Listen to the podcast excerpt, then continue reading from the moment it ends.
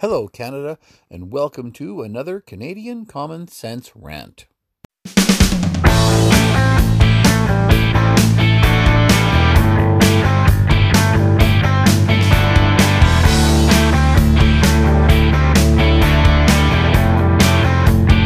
is Canadian Common Sense with Lewis and Tony. Hello, Canada. Tony here again. Today's date still March 29th, 2020. And I hope you enjoyed our full episode earlier today. It's uh, 36 hours earlier than our normal weekly episode, but sometimes we've got to just squeeze these things in when we have time for them. And tomorrow night would not have worked for us, so we squeezed one in this morning. So hopefully you had a chance to enjoy it, and hopefully you enjoy my little rant over the next few minutes here just to get some things off my chest that I've learned since our episode and things that we just weren't able to squeeze into our episode. I do want to start off on a positive note for this rant because there certainly are some positives that need to be pointed out in you know these very uncertain times we live in right now. And the biggest positive I have, and I'm really actually very happy to report that Canadians are rallying around this cause, and meaning like I really would not have expected Canadians to rally together, but this whole idea of staying home and self isolating is something that Canadians are are actually catching on to now. This is our second week, the end of our second week of of Canadians being asked to self isolate, to stay home. And it's become a rallying cry. There's a hashtag stay home trending on Twitter. And everywhere I go, I do see signs up saying, hey, people stay home. And such messages are going out across the country. And it's one rallying cry that Canadians from coast to coast to coast, to use the old cliche, have caught on to. And I think it's great because while Canadians are talking about stay home, stay safe, what Canadians are not talking about is gender pronouns. What Canadians are not talking about is which bathroom we should be using. And what Canadians are not doing is they are not out blockading railroads and streets, and they are not rallying about the evils of fossil fuels and climate change. Canadians are actually united in one voice saying, stay home. Now, on the not so positive side of that very message, I have seen it on our good friend Facebook uh, a lot of messages of how the greatest generation was asked to go to war to save the world, and you're being asked to sit on the couch. It's like, okay, let us not get too self important. By no means are all of us folks staying home on our couches even remotely coming close to the the bravery and self-sacrifice of the greatest generation going off and risking their lives in order to save our way of life. But it is nice to see that you know our the Canadians do understand the importance of staying home. And no Canadians more so than our teen boys at, at home here. They have not left the house in two weeks and are quite happy to continue to isolate just to keep our neighbors safe. The parents, not so much, as in not so safe, because uh, our sanity is certainly at risk. Um, and somebody else who's got some good news for us is Sophie Gregoire Trudeau, the wife of Prime Minister Justin Trudeau. Now, you all will know that she actually was had tested positive for the Wuhan virus a couple of weeks ago, and so she was self isolating in Rideau Cottage with, with her family. So possibly infecting them as well, I guess, if she was indeed positive. So she uh, has finished her two week self quarantine. She now has a clean bill of health. I think that's fantastic. And I'm happy to hear that. I'm, I'm seriously very happy for, for Mrs. Trudeau that she has recovered and she is now fine. And actually, her and her children have now moved out of Rideau Cottage and are going to stay at the Prime Ministerial Vacation Cottage in Quebec. And the red flag here, the question I have to ask is if Sophie and the kids are now moving to the cottage. A, who is not moving to the cottage? Well, that would be her husband, our Prime Minister Justin Trudeau. Now, why has he chosen to stay at Rideau Cottage and not move to the vacation cottage?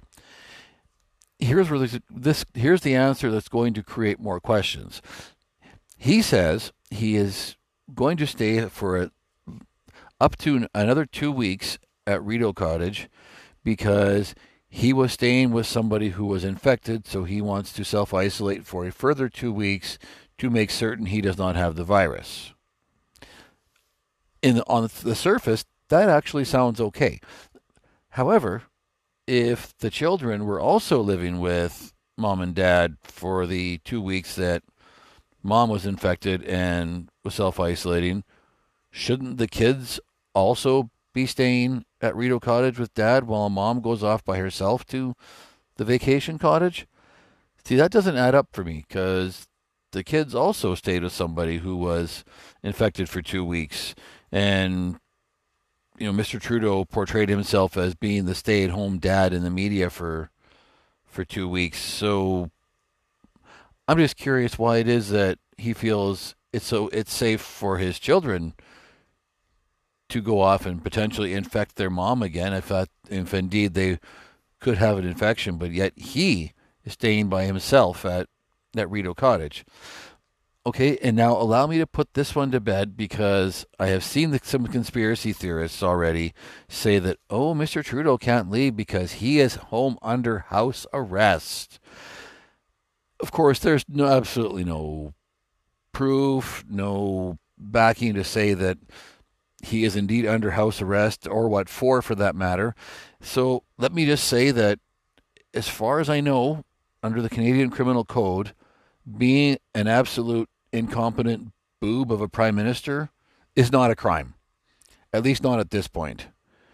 Being a complete absolute screw up at your job is not a crime. It should get you fired. And I mean, in this case of Mr. Trudeau, it just gets you reelected after four years. But none of that, none of the incompetence, none of the overspending, none of the lying, none of the ethics violations are a crime. Oh, actually, the ethics violations are a crime. But he paid his $200 fine, so we're okay. He's good. He's paid his debt to society. So, those of you tinfoil hat wearing conspiracy theorists who say he's under house arrest and that's why he can't leave the cottage, remember that he comes out to the front steps to do his little press brief or so. Is he just not allowed to leave the front steps? Is he confined to the grounds? Come on, people, give your heads a shake.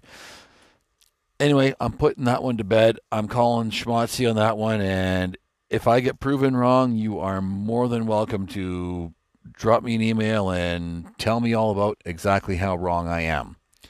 But until then, let us talk about some of the more shenanigans that our illustrious Prime Minister is up to. Now, I had alluded to this on a prior episode when I was speaking with Lewis, because I had actually heard that Mr. Trudeau, and it was Thursday morning, that he had been speaking with some leaders from some African nations, and that, you know, brought some attention because we had to ask, well, Kenya, for example, Uganda, and there was another nation he had whose leader he had spoke to. At any rate, we thought they had no real nexus with Canada, so we are kind of wondering why exactly we were communicating and whatnot, having these these phone conversations, and so then I I mused, well, I wonder if he's still campaigning for that worthless United Nations Security Council seat. And we get confirmation this weekend, thank you, the National Post, that indeed they are still campaigning for a worthless UN Security Council seat.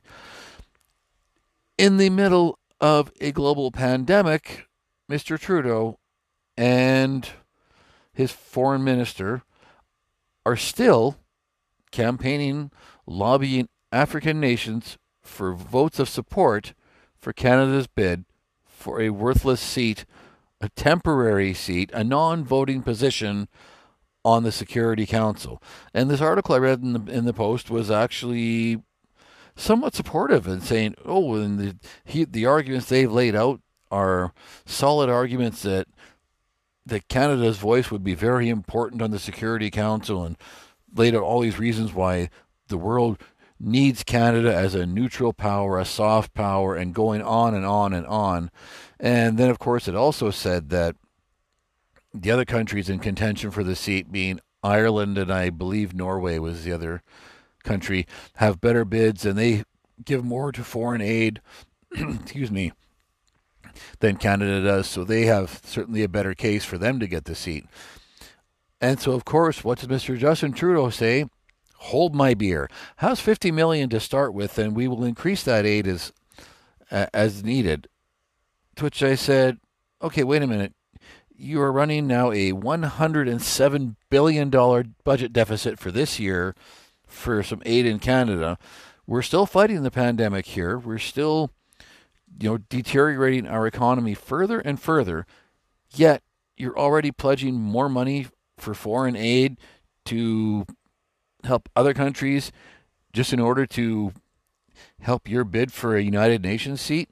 Now, I'll actually even be fair to Mr. Trudeau that Mr. Harper had started this campaign years back, but it's sort of somewhat backed off on it.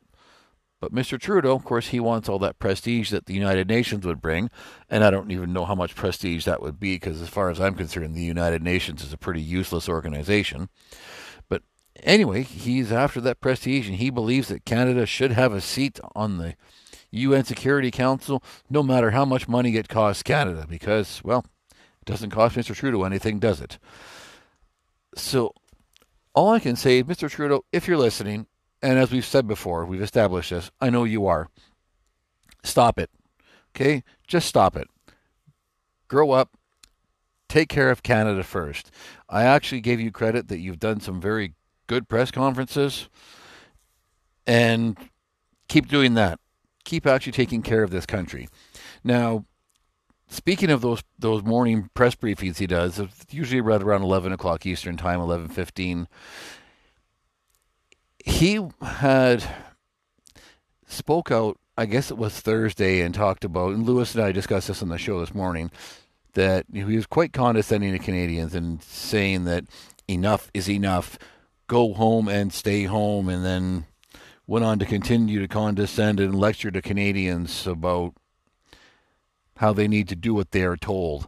And I thought leadership isn't always condescending and talking down to the people you were supposed to be leading to you know compel them to do what you want them to do and he certainly and the, the media of course is trying to gloss it over by saying oh and the teacher in him came out today when he scolded Canadians on the fact that they should go home and I thought no the condescending asshole in Mr. Trudeau came out in scolding Canadians telling them to go home and stay home.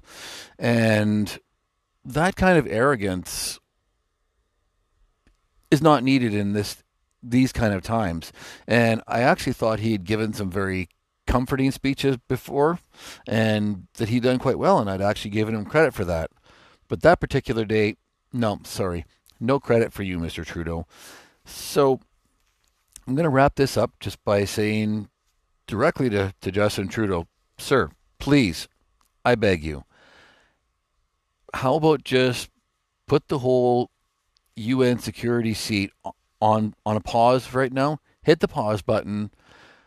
Focus on Canada. We still have a growing number of cases of the Wuhan virus here. How about you focus your efforts on containing and defeating this disease first? and then focus on the bankruptcy crisis that's right around the corner because in a matter of three days, you're going to see a whole bunch of mortgage payments in this country not get paid. So let's focus on that. Let's focus on rebuilding Canada's economy. Let's focus on paying off the enormously disgusting amount of debt you and your government have built up. And maybe after that, maybe then, and only then, can you start worrying about a seat with the United Nations. All right? Deal? Deal.